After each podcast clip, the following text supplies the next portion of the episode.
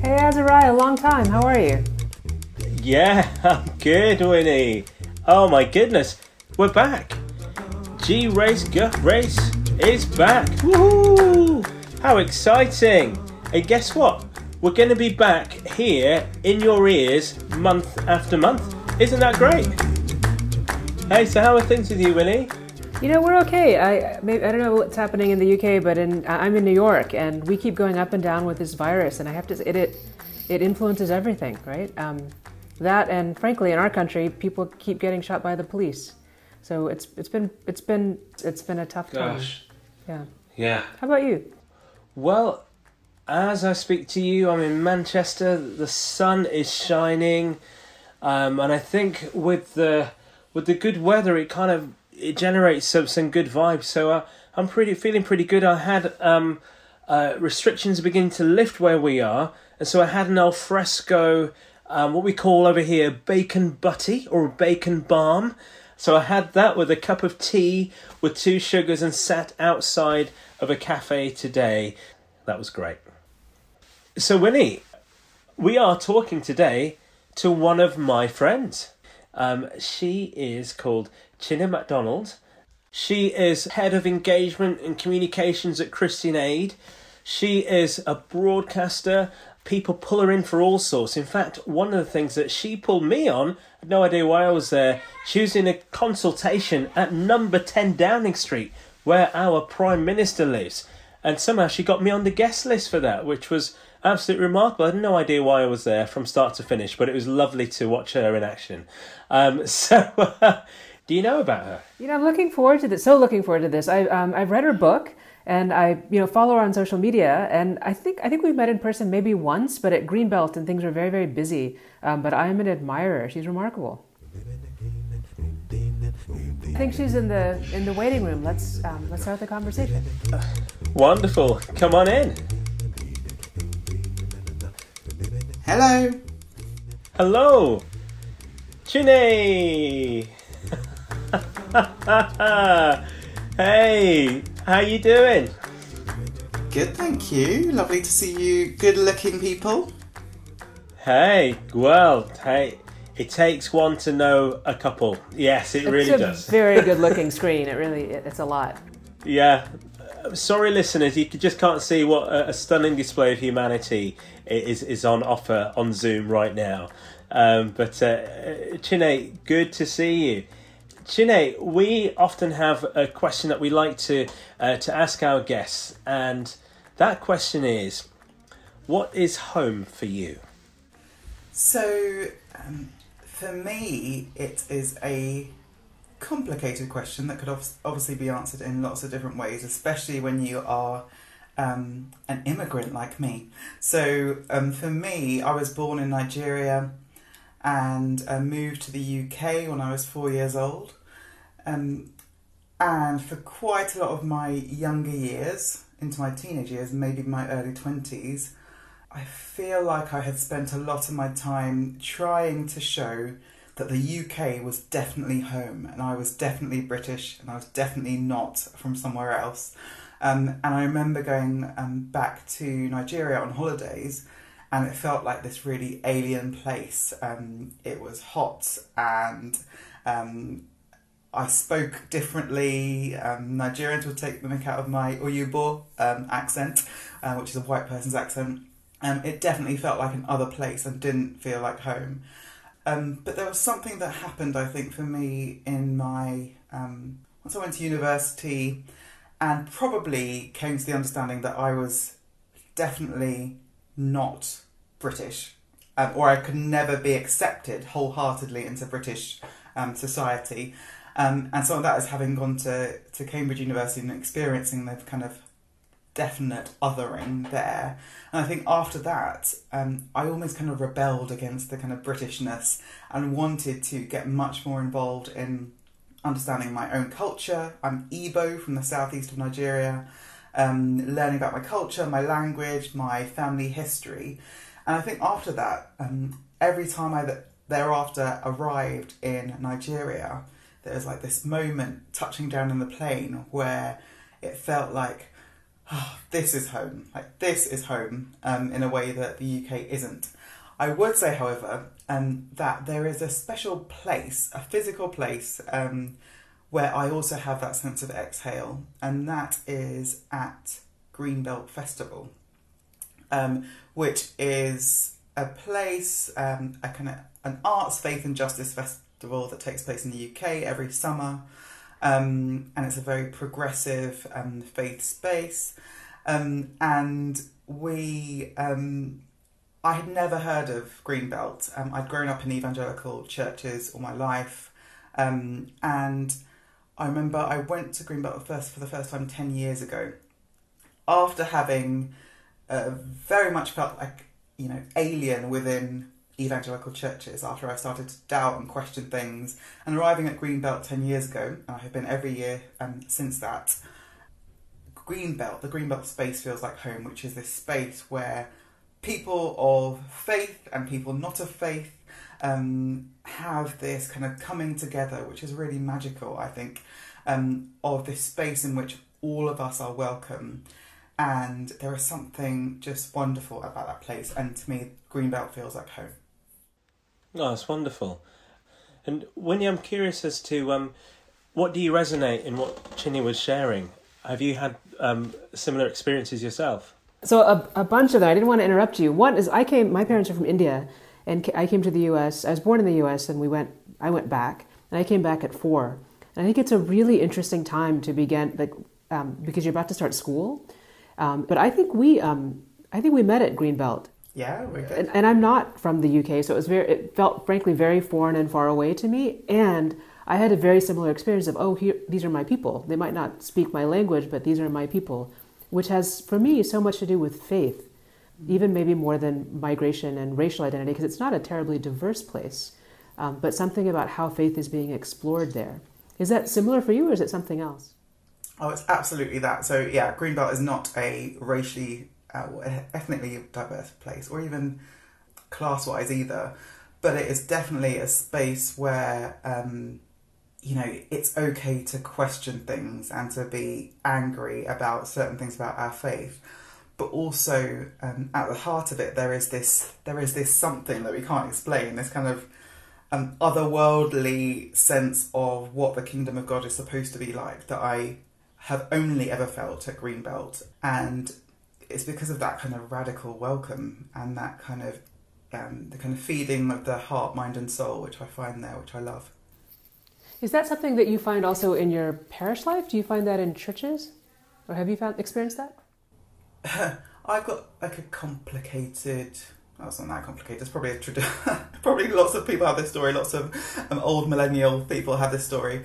Where I um I grew up in uh, predominantly evangelical churches, um, uh, places that didn't have women as leaders, for example.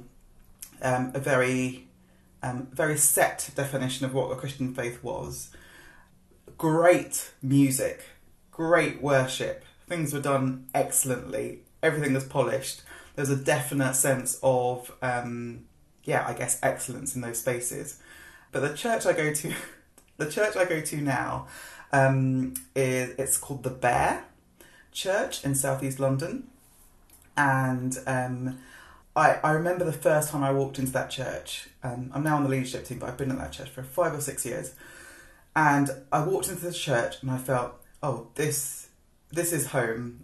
Um, and it was because it was chaos and completely messy, not polished at all. Uh, kids running around screaming, um, so for me, churches that's where I that's the church spaces that I thrive in. Sometimes I miss the kind of you know the thing, you know the kind of sense of like you know amazing uh, worship music. I used to be in the worship band at my old churches, and um, and we would have three hour rehearsals in the week, and then we'd rehearse for two hours before um, the Sunday morning service.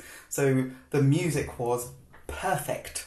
Um, but I've kind of found value um, in recent years in the imperfection and the messiness, which I love.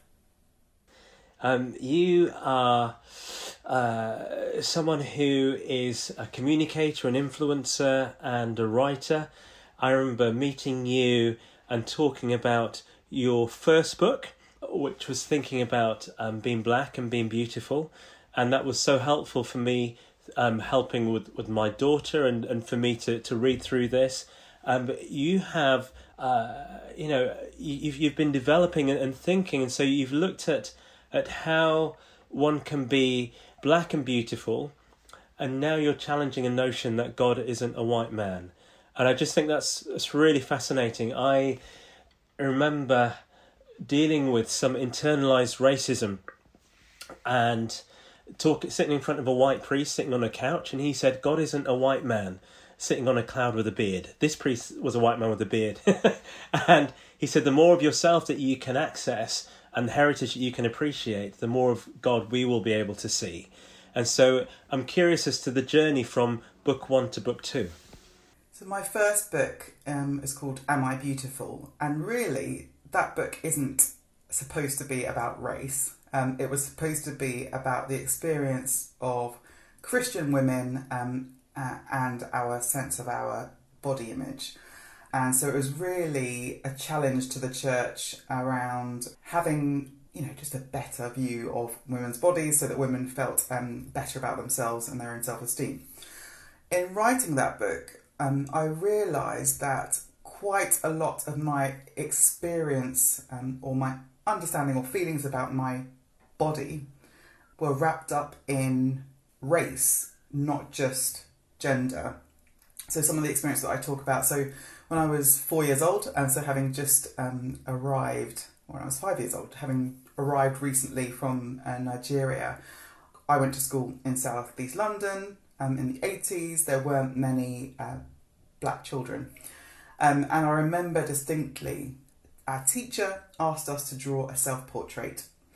Um, and I remember picking up a yellow pencil and drawing my long, um, straight yellow hair, and taking a light blue pencil and doing my eyes, taking a pink pencil and colouring in my pink rosy cheeks. Um, and I remember my friend looking over at my drawing and saying, that's not you. And in that moment, I was like, no, that isn't me. I don't know why I drew myself like that, but I'm assuming it's because that's what everyone else looked like, and that's what I wanted to look like. And it's around that age that um, children start to get this understanding of what they look like as distinct from um, other people.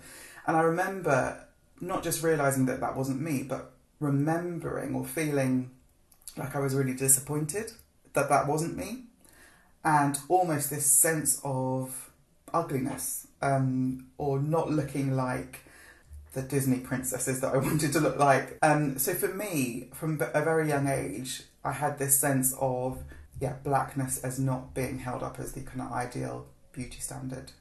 Well, and I think there's a there's something right, that, that women are supposed to think about beauty, right, and and uh, aspire to it, and Christian women are supposed to approach that in a very particular unaffected, modest, natural way. And yet, right, that's not possible if you're not a white, it's white. And my awareness around that, um, so I lived in India for a short time and came back at four. I didn't speak English when I came back. So I remember watching in our nursery school and being very interested in and noticing the difference of whiteness.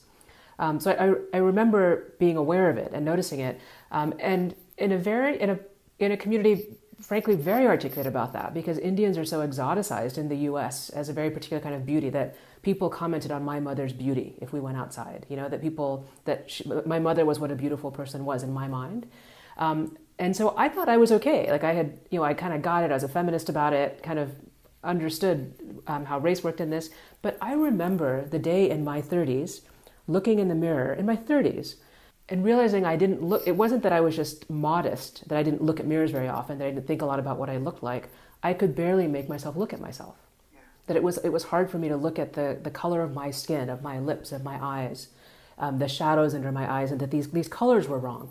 And I, I couldn't, I looked at a distance or I created an image for a photo, but I, I literally could barely bear to look at, the, at myself in the mirror, which, I mean, it opened up so many things, but is is really about you're not supposed to look like this. Like this isn't a face um, that's a Christian, right? This isn't a face that's good, that is whole. Wow, gosh, thank you for sharing that, Winnie. Chine, I remember in terms of your book "Am I Beautiful," you told me a really interesting story about the cover. Can you tell us a bit more about that? I really don't like the cover of my of the Am I Beautiful book, but we'll we'll move on. Um, we had um, at one point in the kind of uh, selecting what the cover would look like. I really loved this image, this photograph of this really striking white woman with red, lovely, beautiful curly hair and freckles.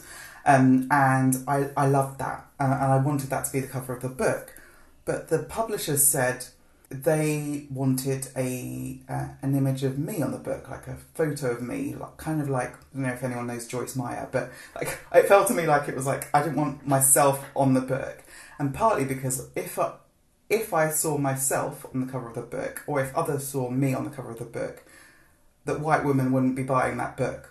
It would be for black women only, and because black women associate with black women and potentially white women don't see themselves in any way represented in, in black women. So I felt like it was going to completely put people off.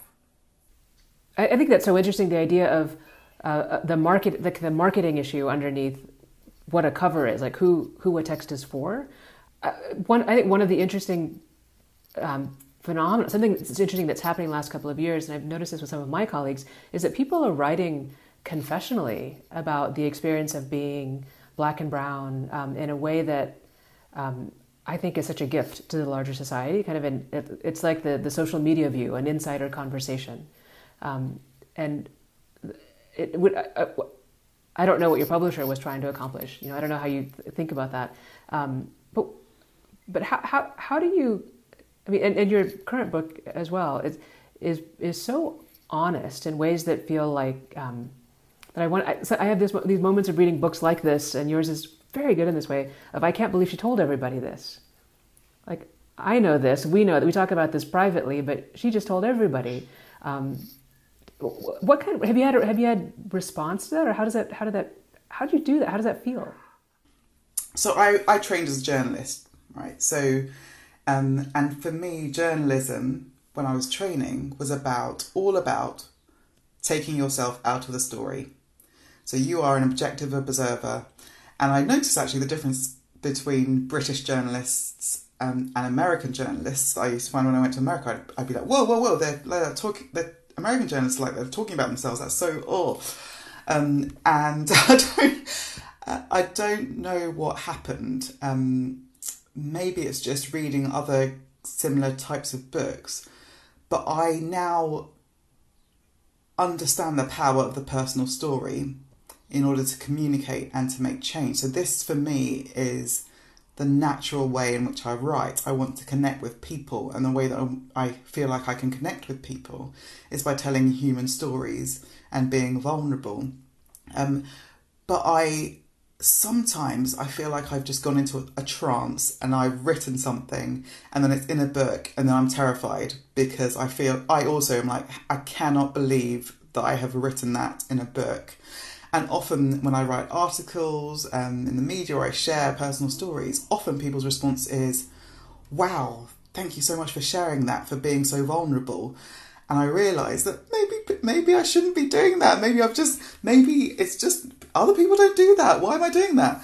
Um, but I I feel like it's powerful, um, but I also do feel like it's there will get to a point where I am tired of it or I find it too painful um, to have too much of myself out there because I feel like I'm a I tend to overshare. that's just in my my personal life um, and in my writing as well. But we'll see how we'll see how it goes. All of a sudden, it's become very impressive that James Cone was our professor. When I was in school, people were not so positive about that. Um, but he would tell all of us um, you, you have to start with your personal story. And I have to say, very sort of similar to your story of training, I had done my undergraduate work in theology and biblical studies. I knew how to do it. Um, I did not know how to bring my story in. I never figured it out in three years. I couldn't figure it out.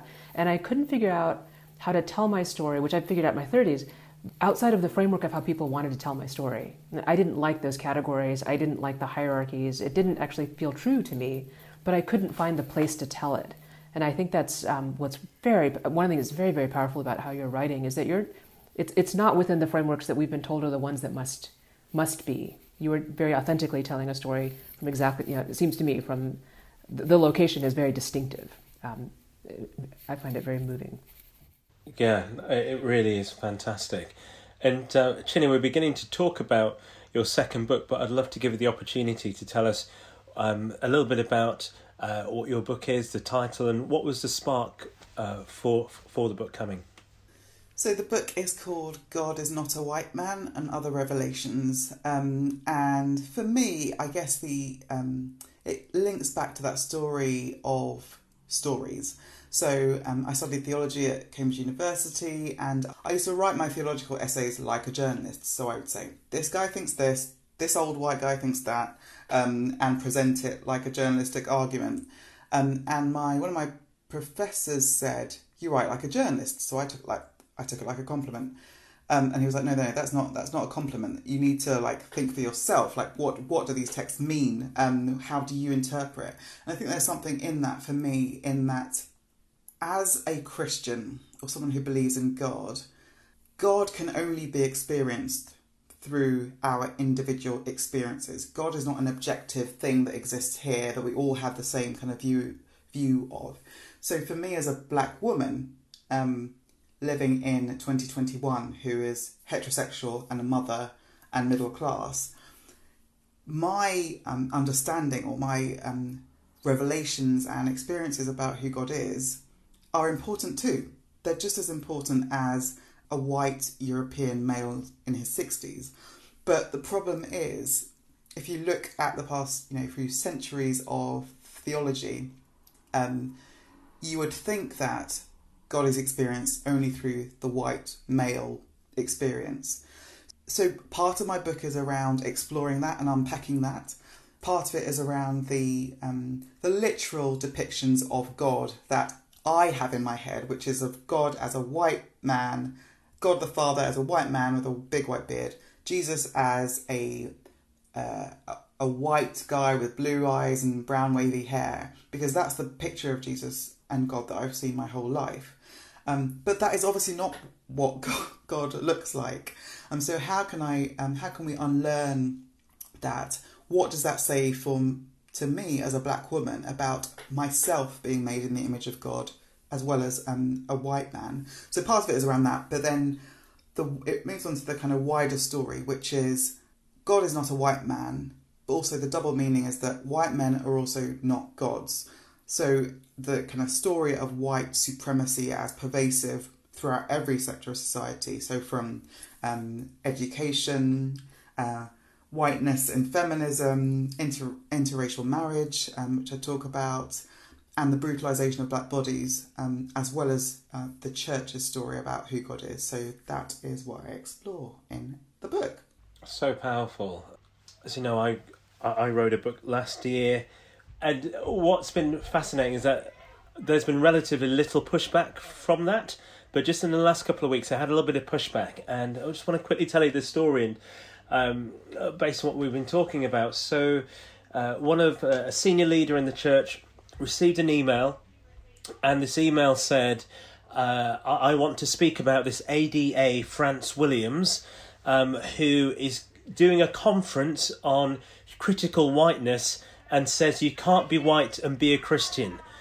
Is this what's happening in the Church of England?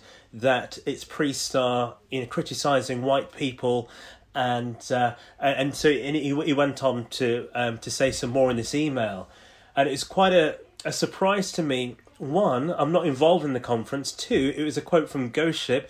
Three, it was a quote from an interview I had with Winnie. Four, it was from an interview I had with Winnie talking about a friend of hers, Kelly Brown Douglas, and. Uh, but all of a sudden, I felt exposed that this person had read this quote, thought I was a speaker, and that I was criticizing him for being uh, racially and ethically white. And I, am just wondering, how do you differentiate and uh, between being white and whiteness? Because people come back at me and say, well, you know, you can, people are all different colours and you know have prejudice. Uh, what's what's the big deal?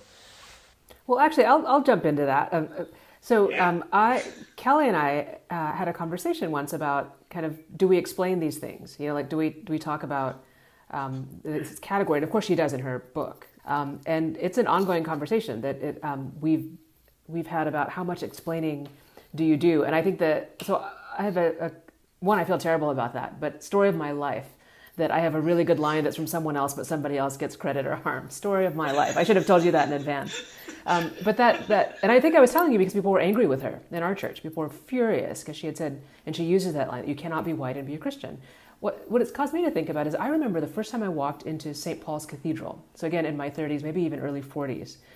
And as I walked in, there was a, I don't remember when, it was pretty quick upon walking in, there was a, some kind of memorial or medallion or something to Winston Churchill.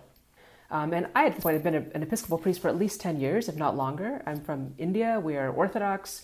I've become, I'm an Episcopalian in this country because of the communion, all these things. So I'd never really thought about our connection to the UK. I live in New York City, right?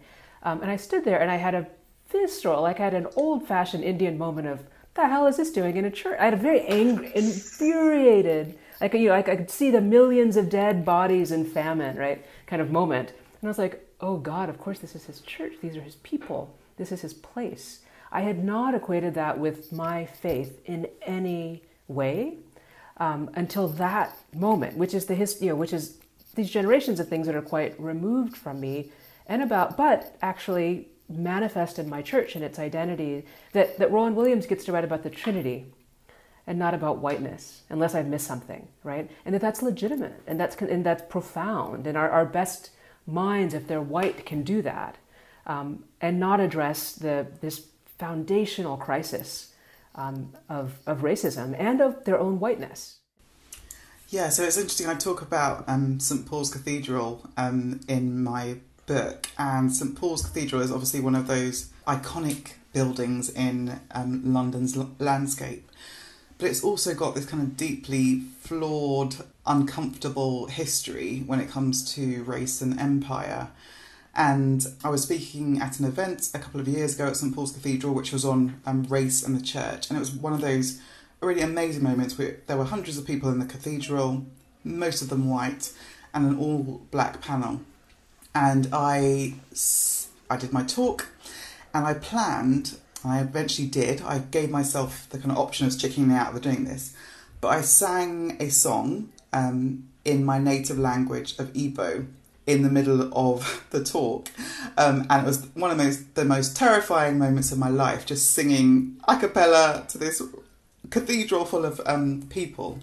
But for me, it was redemptive um, because what I was trying to do, um, I've been speaking about us as the church rethinking our approach to um, to black people within white spaces. Um, but for me, there was something I sang an Igbo worship song with Igbo language mm. because I wanted to show that God is not an English person who speaks in English. Um, our our worship styles, the way that we do church, are so wrapped up in this kind of notion of Englishness. So I was trying to kind of break through that by presenting something different, and I found that um, I was attempting to be redemptive in that space that had so much kind of difficult history.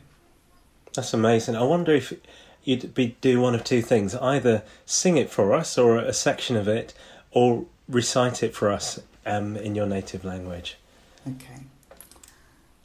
Imela, Imela, Okaka, Onye Kerua, Imela, Imela, Ezemo. So Imela is thank you. Um, Onye Karua, it talks about basically great and mighty creator of, the world.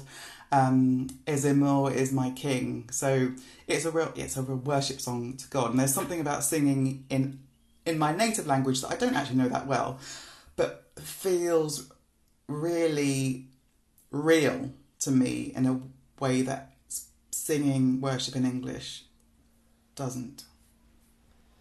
Gosh, that's so powerful. It, um, hearing you sing that, it, it, it, takes us into another space. Um, takes us into um, uh, just something deep and really rich. Thank you for having the courage to share that with us, and that's wonderful.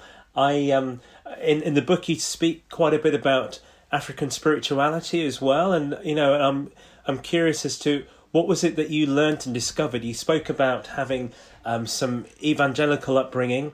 Um, what is it about African spirituality which has helped you to better connect with God and with faith and life? So for me, I, I guess I I write in that book about um, how it's a real problem for the church, for Western churches, if they present a God as male and white, or you know, have this kind of pervasive white supremacy and patriarchy, because what we're finding is that a lot of black women are leaving out the back door because they're not going to stand for that for much longer because it's no longer okay um, for that to be the uh, dominant narrative that is spoken out at the front front of churches. So what we're finding is quite a lot of um, youngish black women are returning to um, African indigenous religions. Sometimes they do it alongside their Christian Christianity, but in um, African spiritualities such as the Yoruba religion from West Africa or Ifa or Santeria, um, you'll find in those religions female deities, and these are black women fe- deities. So um, the black women are finding um, in those spiritualities themselves reflected back at them, and that is becoming increasingly attractive in contrast to churches that um, that present God as white and male. Well, isn't it interesting how that happens in diaspora? So, if we're, if we're abroad, so if I were to go back to India um, and go to a temple, uh, we have a great goddess tradition as well in Kerala. I would find that a fairly patriarchal space and maybe a little bit problematic for me in all kinds of ways, right? But I am very interested in the goddess traditions as a person living in New York City. Interest in, in, a, in a raging brown goddess character from South India that predates the Marian traditions, and that the Marian traditions have clearly adapted and adopt, taken on as Christians. Like I find that fascinating. It's a really creative place um, to think about my own spirituality. Do you find that that's is that is that at all um, does that at all parallel what's happening in, in what you're describing, or is it a return to a traditional understanding that actually that is working for people? So I, definitely think that it is um, the diaspora, uh, millennials, um, millennial women, and some of it is around um, kind of raising the profile of those religions in popular culture. So Beyonce's Lemonade and things like that, where um, we are kind of seeing those religions represented. But interestingly, I spoke to a friend um, earlier today actually, who is an older um, black woman in uh, the Church of England, and she basically said, "We were doing that. That was happening in the eighties. Like people were also, you know, women were also returning to those religions. So and we so I thought it all started with Beyonce. We're kind of finding these new um, practices, but really the stuff has been going on for a long time. And I think there is that interesting kind of interplay, isn't there, between that kind of idea of patriarchy in some of our kind of home countries and um, religious practice that elevates kind of female deities. But what is um, uh, my great grandfather was um, uh, ordained in the Church of England in 1940 in Nigeria. So he was an Anglican priest, um, and he and my grandmother ran a school for Christian wives. Um, and so when women were about to get married, they would come and stay with my um, great grandfather and great grandmother and learn how to be good Christian wives. But what that meant really was learning how to bake cakes, drink tea using the right china, um, use kind of doilies and lace, and from you know uh, the kind of colonial understanding of Christianity and Anglican, Anglicanism is so wrapped up with um, Englishness and whiteness, and these things become synonymous. So at those times, they were um, when people were converting from um, African spirit- spiritualities to Christianity, the African um, spiritualities therefore became um, sh- um, frowned upon um, wanted to be hidden because that represented um, that didn't represent God or the real God. Um, but I think we have lost a sense of ourselves by by doing that. So um, to this, uh, the idea of whiteness and color. When our kids were little, um, it was during one of the months that we have in the U.S. where I think it was Black History Month, where you're just doing all this civil rights stuff, and they were little, like you know, six, seven years old, um, and they were talking about how we were they were learning about black people in school, but they didn't know any black people, um, and which I found really confusing um, because we live in New York City, and there's at least one child that was my fairy godchild. You know, like that. I I know that there's there are plenty of black people in their school and in their class, and so I asked them about it, as you do with kids, like to figure out what um, what was happening, and they started to describe the skin color of their room of their buddies. They had friends that were pink and that were brown and that were kind of golden colored and that were different shades of brown, but they had never met anyone who was actually black. And they had assumed that what they were talking about in school were these human beings that were black, but they had never seen a human being that was black, is what they said. And they knew very, very dark skinned people, including in my family. Um, so, and, and I, I, think I remember thinking, is it my, now is now the moment where I've got to make sure they understand what whiteness is and what race is and what power is. I was like, yeah, or and they're six and seven and eating their cereal in the morning. That might be a little bit too much. But you tell a story that's a little bit like that. So, my husband is um, white, um, and actually, when we were, I remember when we were dating, I would like grill him on like, what if we have a child and then they say that they want to look like you and not like me? Um, how are you gonna um, handle it if we get some racist abuse in the street? So I really grilled him because he he never had to think about race his whole life, whereas I'm always constantly thinking about race. Um, so we have a three year old boy, and um, he got obsessed with colours um, when he was about two years old, and you know obsessed with the colours of things, and I asked him, um, what colour is mummy? And he said, brown. Okay, what colour is daddy? And he said, pink. Um, and then I said, what colour are you? And he said, grey. And he looked really sad. and it reminded me of my kind of story of myself as five years old and drawing myself as a, as a white person. And my husband, the genius, uh, came up with this no, you're not grey. You're golden brown. And he looked so delighted um, with being golden brown. So he's now obsessed with being golden brown. And this idea, I love this kind of idea of goldenness um, and brownness, and him being really delighted in the fact that he has got this special golden um, skin. And for us, um, for me, that really represented this and that's how God sees us as, as brown as brown people. It's not grey or brown or black or whatever um, that the world might want to put on us, which is a kind of you know this negative. But we, um, he is golden brown, made in God's image, loved by God, beautiful um, as he is. Isn't that that's wonderful? Yeah. Um, I was just wondering um, because the ideas of blackness and whiteness are are, are constructed, uh, you know, are, are made up. Have you seen spaces or have there been glimpses of what our world could look like if race, if if, if there was equality and we became post-racial? You know, is, is is is that is that a possibility, and what might that look like, or taste like, or feel like? To actually enjoy our differences without there being the inequalities. Yeah, so when my son was three or four months old, I took my sleep deprived self and my baby to a baby cinema viewing of Black Panther. Um, and I had to kind of travel across London to find this, this viewing. Because for me, um, I never even thought that I would, I, I never thought I needed a black superhero film. Um, but I wanted to really celebrate the fact that my son lived in a world where there was a black superhero film. So I watched that. I cried. Obviously, he was just three months old, so he doesn't really know what it's about. But um, and last summer we were uh, we had a play date with some of my son's friends from nursery um, or kindergarten, and um, his best friend um, had brought these kind of action figures, superheroes um, that he had, and his friend is a white boy and and he gave my son, I think, Captain America or someone, um, and he gave out all the other ones to all the other ki- kids, but he would not let go of Black Panther because Black Panther was his favourite.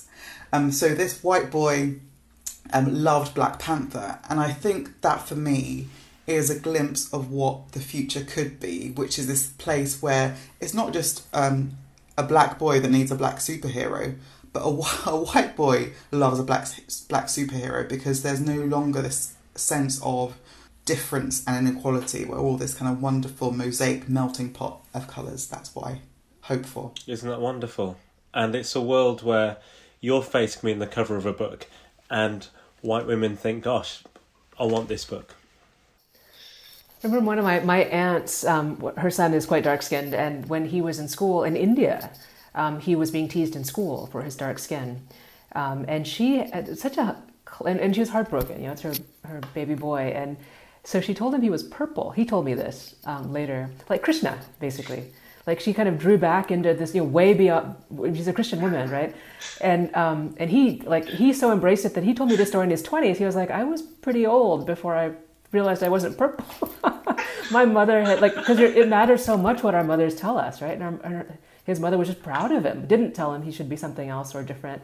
Um, but it kind of gets to the, the point that you all are. We're all kind of a little bit going around of this idea of whiteness and its power and what it takes to establish whiteness and to use it dominantly, differently than be, than having pink skin, right? As your son says of his father, um, and that that critique, like the work that needs to be done to to take that apart, um, so that we literally can just be together. Um, t- tell us about yeah, that. Yeah, I think your, um, part of whiteness's power is the fact that white people don't notice it, or we don't notice it because it is.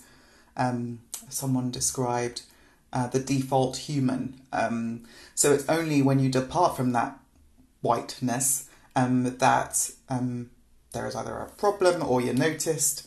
Um, so I think that um, it's definitely whiteness is about the problem with whiteness is about its alignment with power, and so we, in order for us to to make change, we need to spotlight whiteness and say this is what whiteness whiteness this is what whiteness is. So we need to look at it and understand it, unpack it.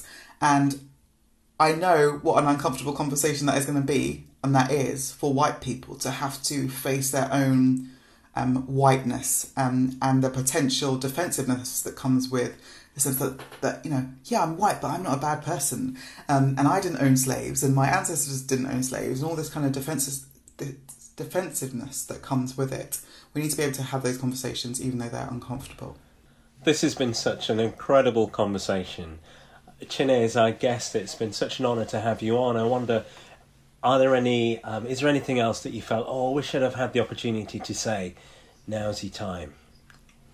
No, it's been so great talking to both of you. I feel like if I start saying other things, we might start talking for hours and hours because there's so much that we could unpack. So I'm going to stop there and say, let's have it. Let's talk again another time. I'm going to ask a question anyway, and you don't have to answer it. Is is there an okay. image of God that sits with you right now? Um, the image of God that I still have is of a white man, um, and I've realised that you know it's going to take some unlearning to un- unsee the many, many, many, many, many images that I've seen my whole life um, of God. So I'm working on it. I'm trying to um, uh, kind of think more about and read more about um, black theology, womanist, womanist theology that really changes my picture of who God is, literally. Um, and yeah, so I'm trying to do that, working on it. So we'll be back next month. Tell your friends about us, rate and review. Um, we love doing this. So, bye bye from me. Thank you, Rosie Dawson, uh, for producing us, and uh, thank you, um, friends at Trinity Wall Street and HeartEdge, for allowing this to happen. It's awesome. Winnie, can you just say bye? Bye. Do you want me to say more than that? Yeah? Azariah, so good to be with you. Chine, what an honor and what a profound conversation. Thank you.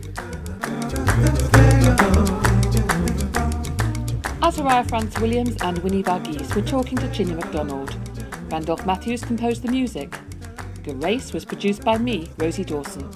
You'll find more episodes at heartedge.org or wherever you get your podcasts from.